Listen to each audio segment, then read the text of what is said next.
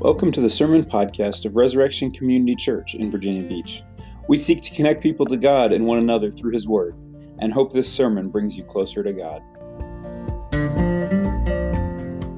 Um, we'll be hearing God's Word this morning from 1 Peter chapter 3, verses 1 to 7. Uh, now, as we said at the beginning, this begins the season of Advent um, in the church calendar, and many churches in the season of Advent uh, they do a special sermon series for Advent. I have nothing against such sermon series. I just don't often get to it. Um, it's just not, I don't know. It's just not what we do. We just got into First Peter. I just wanted to stay in First Peter. So we're just going to keep going through First Peter.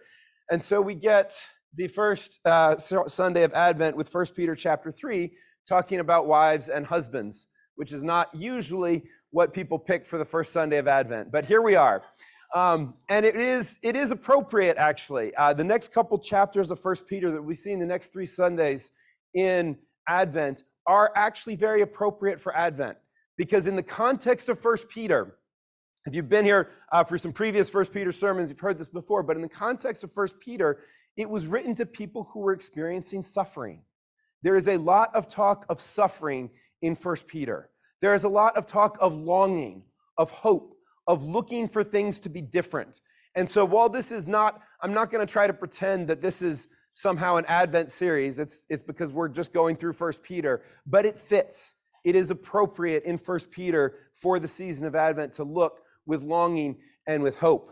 And so that helps us when we come to a passage like this, uh, 1 Peter chapter 3, verses 1 through 7, that can be very confusing. Uh, because these a passage like this can say things that are hard for us to understand. And we can look at this and we can get caught by things saying, wait, the Bible said, said what? Did that really say that in the Bible? And did they really mean that for us today? And at the same time, some, some of us look at this and say, I had no idea that was in the Bible. I do not like that at all. And other times we look at it and we're like, that actually, I thought something like that was in the Bible, but this is not quite what I thought it was. And so there's a couple things I'm going to ask you to do as we read this together today and then reflect on it. One is to set aside your preconceived notions and to let this scripture text speak to you this morning as God's word. This is God's word for us this morning. This morning we're hearing God's word from 1 Peter chapter 3. We're not I am not lecturing, I am not discoursing on marriage and what it means to be married. We're going to touch on it because it's in the text, but primarily, I want you to listen and hear what is God saying to me today. And in that, I want to ask you for grace. If you hear things, you're like, uh, but what about this? But what about that? What about these? Those are probably good questions, and I'm probably not going to an- answer them all. And I'm probably not going to qualify everything the way that it might need to be qualified by other places in Scripture that also speak to these issues. So if this brings up a lot of questions for you, that's great. Hold those questions, write them down if you want, and let me know. Talk to me about them afterwards. I would love to talk more about any of the topics. But now, let's listen to God's word and hear what he has to say for us, for those who are married and for those who are not married. For God's word is for all of us this morning.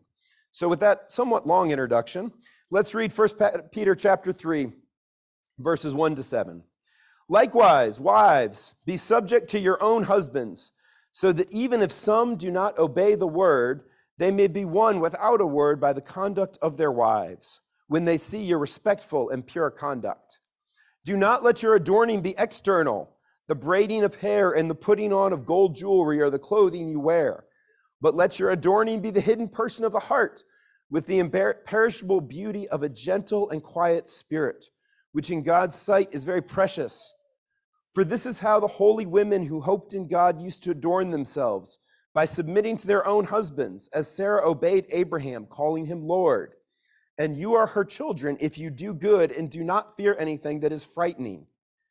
Likewise, husbands, live with your wives in an understanding way, showing honor to the woman as the weaker vessel, since they are heirs with you of the grace of life, so that your prayers may not be hindered. Let's pray. Father, we thank you for your word. We thank you for your word, even when it is hard to understand, even when 2,000 years seems so, so far away. But we thank you that your word for your people 2,000 years ago was written down and preserved to still be your word for us today. And so we pray that as we reflect on this word together, you would take it and sink it deep into us, that it would not merely be information for our heads, but transformation for our hearts, changing the way that we think, the way that we feel, the way that we live. We pray this in Jesus' name. Amen. So I don't I don't have my mystery bag with me this morning. And because of the Advent wreath, I don't really have anywhere to put it anyway. But if I did have my mystery bag, what I would have in it is a chess set. And I would pull out an actual chess set, which is important because these days most people play chess on their phones rather than on an actual chess set. But one of the things that's fascinating about the game of chess is that what's happening right in front of you is not always exactly what's happening. If you were to watch two people play chess, you might see one player start to lose a whole bunch of pawns. And this other player is just taking pawn after pawn after pawn. And you're like, oh, that player's winning. Until suddenly, it's checkmate. Because the player who was losing all along, the pawns all along, knew exactly what he was doing. And he was giving up the pawns for the sake of his greater purpose, which was to checkmate the opposing king. And if you hear that you're like, pawns, checkmate, I don't even know how to play chess, that's a whole separate discussion. I would love to talk to you about it. I play chess way too much. Um, so, you know, I love chess. But, but what I want you to think about with that is just this idea that the immediate suffering of losing those pawns is not actually the main thing that's going on. There's a bigger picture of what's going on, a bigger purpose of what's going on. And when we look here at 1 Peter chapter 3, and we say, what is going on here? What, what, Peter, man, what, is, what are you talking about? And what does this actually mean? Before we get too much into the details of it, we gotta say, what is the big picture here? And the big picture here is that there's something bigger going on. Because what the people, the people who are reading this letter from Peter and what many of us ex- are experiencing today is a level of suffering and a level of fear and a level of anxiety. And when I say, when I talk about marriage and I say anxiety and suffering and fear, you might think, well, that's not really what I was hoping for. But there is a reality there, right? As anybody who is married can tell you, or anybody who has seen any marriage can tell you, it's not all sunshine and roses. We would love for it to be. And there's other places in the Bible that talk about the wonders of marriage and how glorious and how beauty it is, uh, beautiful it is. First Peter chapter 3, Peter's looking at the, at the real side, the hard side. What do you do when marriage, when relationships, when life is not quite what you wanted from it? What do you do, Christian wife, when you are married to a husband who is not obeying the word, who is not putting his faith in Christ? What do you do, Christian husband, when your wife is not doing all the things that you would want her to do? All the best things. What do you do, anybody, married, unmarried, husband, wife, or anybody? What do you do when the relationships in your life are not going the way that you expect? Not everybody around you is honoring God in the way that they should. Well, no, not everybody around me is honoring God in the way that they should. It causes anxiety, it causes fear. And the question for us when we get to 1 Peter chapter 3 is what do we do with that fear and that anxiety? See, and it's here in the text. I'm not, I'm not making this up. I'm not putting it in the text. It's there in verse 6. You are her children if you do good and do not fear anything that is frightening. It's real fear. It's legitimately frightening. So, why does Peter say not to fear? Because the main message here, the main message for us this morning, the thing that brings us all together is that God is the only one to fear. God is the only one to fear. When those pawns are getting attacked, when even when those knights or those rooks are falling, there's a greater thing to focus on. It's the king. The king is the thing. The king is the goal. The king, the real king, the king Jesus, like we talked about last week, the greater king than the emperor, the greater king than the masters. He is the only one to fear. And we put him first. When we put we set ourselves to walk in his way, to fear him alone, and to obey him, to trust his ways, then everything else starts to fall into place. And we can start to make sense of these specific commands. So then let's see how does this play out? as we fear God alone, recognizing He's the only one to fear. So then there's three kind of specific commands that play out of this one for wives, one for husbands, and one for all of us. First, the text tells us that wives must respect their husbands. Very straight up there. Secondly, it tells us very straight up that husbands must honor their wives. But it tells all of us that all of us must prioritize God and must put God first. So, first, to wives, respect your husbands, because that's what it puts first, what Peter puts first. How does this fit in First Peter? See, if you were here last week, last week, Peter told his readers that they need to submit themselves to the emperor and to the governors, and then that servants need to submit themselves to their masters respectfully. So he had set up these, these authority relationships that God Himself has put in place and established and said, hey, Christian, you live within these relationships of authority, so live within them. Trust God in them because He's the true King, gives you a lot of freedom in that. So, in one sense, likewise, wives, be subject to your husbands. He's just going right along with that. He's just saying the exact same things. He's gone emperor, governor, master, wives, and husbands. Now, this one's a little bit different, as we'll see in a minute, because he turns around and talks to the husbands, which he hadn't with the emperors or the masters. But he's saying, hey, wives, wives need to respect your husbands, even if they're not that great, right? Even if some do not obey the word. Why? Because this is the position that God has put you in. And see, this is where our, our cultural distance is hard for us because we hear this saying, like, hey, Peter, are you telling us something new? Like that there's this this relationship between wives and husbands that we weren't familiar with. We got to put ourselves back in their eyes. To them, the ideas that wives would be subject to their husbands was not new in the slightest. That was just a given in the same way that it was the emperor and the master, like that husbands would be controlling towards their wives was just it was just a given. And so Peter's not saying this to set up the relationship. He's saying this to tell us how to live within that relationship. This is the state of the world. Likewise, when he goes on uh, in verse 7, a similar concept says, showing honor to the woman as the weaker vessel. Peter's not saying that to say, hey, let me tell you that women are weak. That's not really what he's saying. What he's saying is it is a, an observation about the world that physically speaking, there are differences between men and women. They thought very physically right that, back then. And one of the things we have come to realize today, you know, we, we went through a period in our culture where we tried to say that everybody is equal, everybody is the same. One of the great things that has come out in the past few years, even culturally, is a greater recognition of power dynamics. Even if not physical, all the kind of power dynamics that, re- that exist in authority structures. And Peter's standing back here like, guys, yeah, we knew this a long time ago. This is not new. What he's telling us is how to live in light of those. So it's not that he's setting them up, he's saying this is where they are. It is just a fact.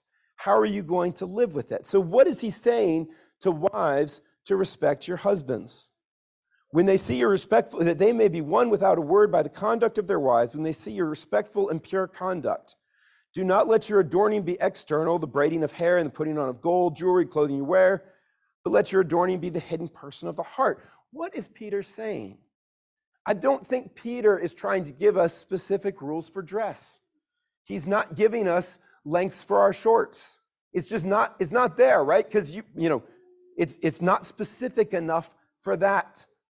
What is he saying? He's pointing not to the, eh, the, the specifics of the way that we dress, but to the attitudes behind it. What is the temptation wives in a relationship with their husbands where their husbands may not obey the word? The temptation is to use whatever means they can to try to get what they want or to try to protect themselves. And what Peter's saying is, hey, you could try to use these means. You could try to use beauty and, and, and that. He's saying, no, focus on your heart and your obedience to God. Because what are you doing in that? You're giving up your own control of the situation and trusting in God's way. To say, God's way is that I'm going to obey Him. and I'm going to respect my husband simply because he is my husband. Not, and I'm not going to try to figure out all the ways that I could get him to do the things that I want, but I'm going to trust that to God. In the same way that we can obey the civil authorities and we can obey our workplace authorities, trusting for God to work things out because we have freedom and safety in Him, when we realize that God is the ruler of all, God is the one who protects us, God is the one who gives us justice, then we can trust in His ways and we can walk respectfully in those relationships.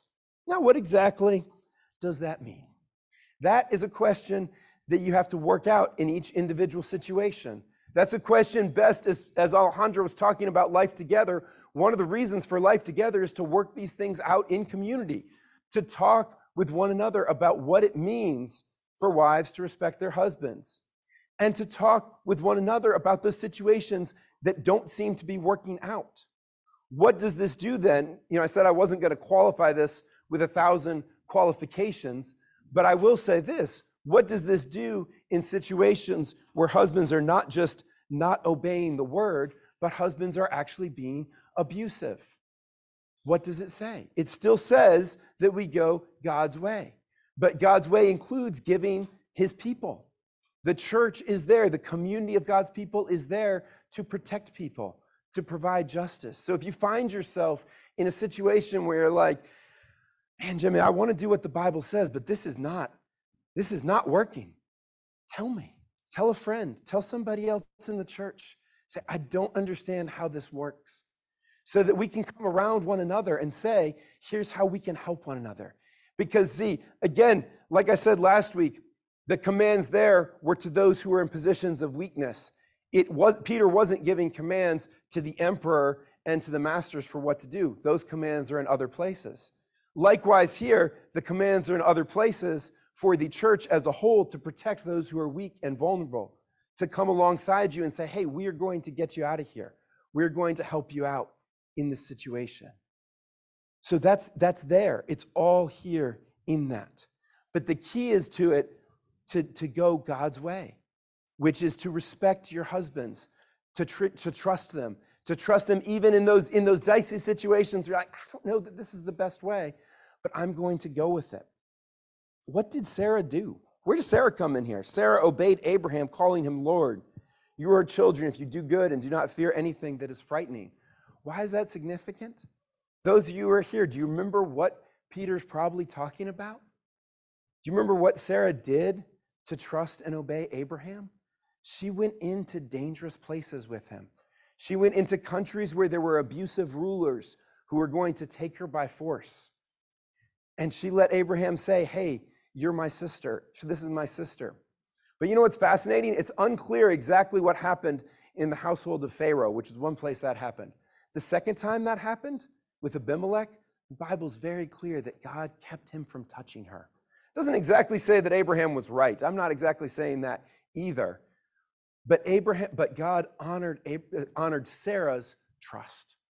As Sarah trusted that God had put her in this place, and she did not fear what was legitimately frightening. And God protected her. What does that mean for our individual situations today? We're going to have to work that out individually. But we can know that we can trust God in this. We can trust Him even in times that are frightening. Now, what is different here, a lot of those felt like it was the same uh, from before with the servants and the, the emperors and all. But here, Peter turns around and he starts speaking to husbands. Because before, in, in the church at that time, really, it was mostly of the lower classes. There weren't a lot of emperors and governors in the church, there weren't a lot of masters in the church. There wasn't much to say to them, but there were husbands in the church. And so Peter turns right around and talks to the husbands. And what does he say to husbands? Husbands, live with your wives in an understanding way, showing honor to the woman as the weaker vessel, since they are heirs with you of the grace of life. Now, this is where we get caught again by our cultural distance because we tend to hear that and we focus on that word weaker. But that's not where the passage focuses. Peter's saying that's a fact. There's a physical difference. Husbands can very easily intimidate their wives, even if they never do something physically striking or physically harmful. Most husbands are simply bigger and more intimidating, and in a lot of situations, have a lot more power in a lot of ways. And those power dynamics matter. And so, what Peter is saying to husbands is hey, you have this power, it's just there. But what I'm telling you is they are heirs with you of the grace of life. That, that in God's economy, God made male and female in his image. That there are no second class citizens in God's economy because men and women together are members of God's family, members of the church. Before we are husbands and wives, we are brothers and sisters in Christ.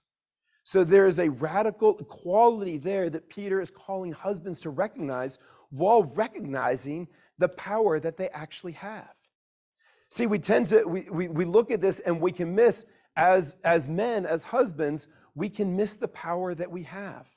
And in doing that, we can fail to use it for good, to use our power and strength to build up and honor our wives. And in the same way, by missing the power that is there, we can abuse it and not realize what we are saying, how we are being harmful, how we are hurting our wives. And to broaden it out from husband and wife relationships, in any relationship where there are power dynamics, we need to pay attention to that.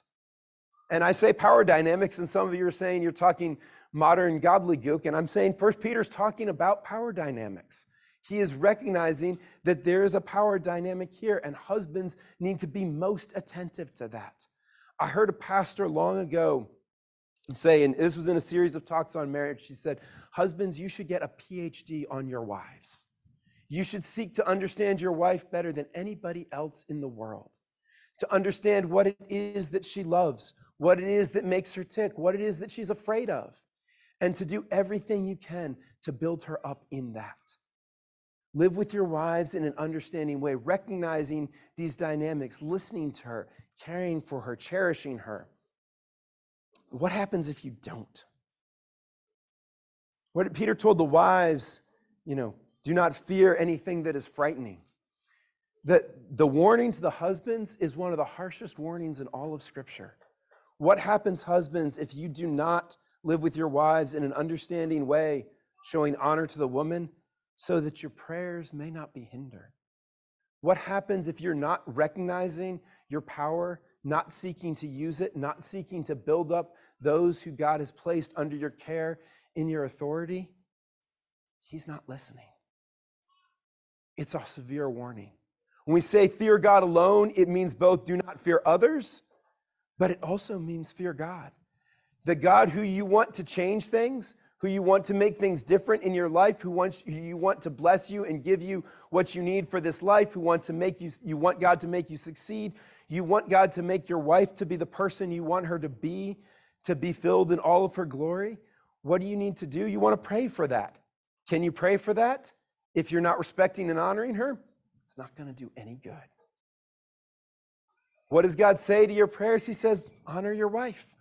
Listen to her, love her, understand her, cherish her. Husbands must honor your wives. For in God's economy, you are heirs together, made in his image, reflecting his glory and beauty in all the world. So that's wives and husbands. What's the thread that pulls us together? That all of us, all of us must prioritize God. Where is that here in the text? And when you look at both of these things, what's going on? Peter's not actually just saying, this wasn't like Peter sat down and said, Let me tell you some things about marriage.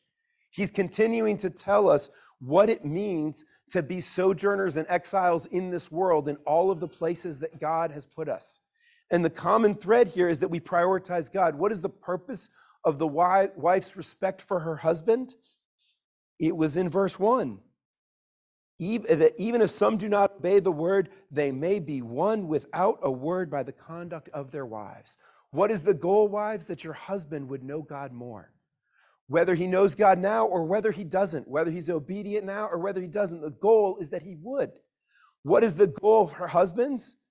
Well, as husbands, that your wives would come to see themselves as heirs of the grace of life, that your prayers would not be hindered. Where are we focusing? We are prioritizing God. What do we fear? Nothing other than God alone, even the things that are legitimately frightening, because all of us prioritize God. And when we're putting God first, then the losses along the way seem less significant. And as we walk through this together in the community that God has given us, we can support one another. We can help us un- help one another understand, hey, you're not seeing this right. You're not doing this right. You're misunderstanding. Let me come alongside you and help you. Let me come alongside and protect you. Because God is, I'm, God is going to use me to protect you right now. We can say that for one another. And in this, we recognize that even though I started with a game, this is no game. In fact, the, the, the game of chess that may come to mind for some of you is an epic game of wizard chess from Harry Potter. At the end of Harry Potter, and in wizard chess, the pieces actually move and they actually hit each other.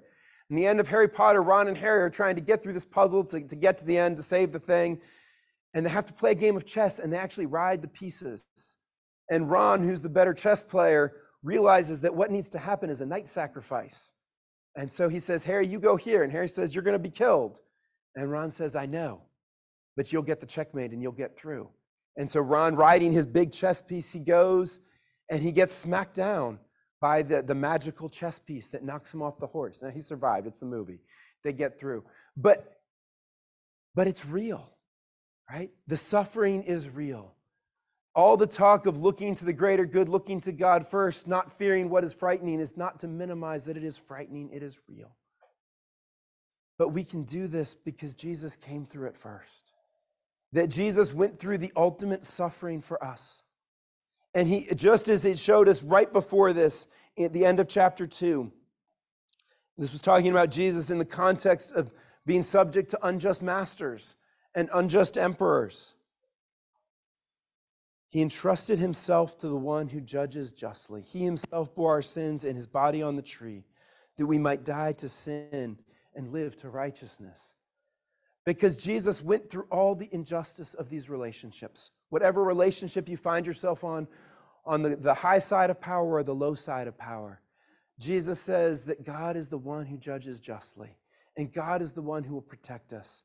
That Jesus gave up all his power for the sake of others and then he took all the suffering and injustice on himself that we might be saved and find life by walking in his path. Would you pray with me? Father, we thank you for your word.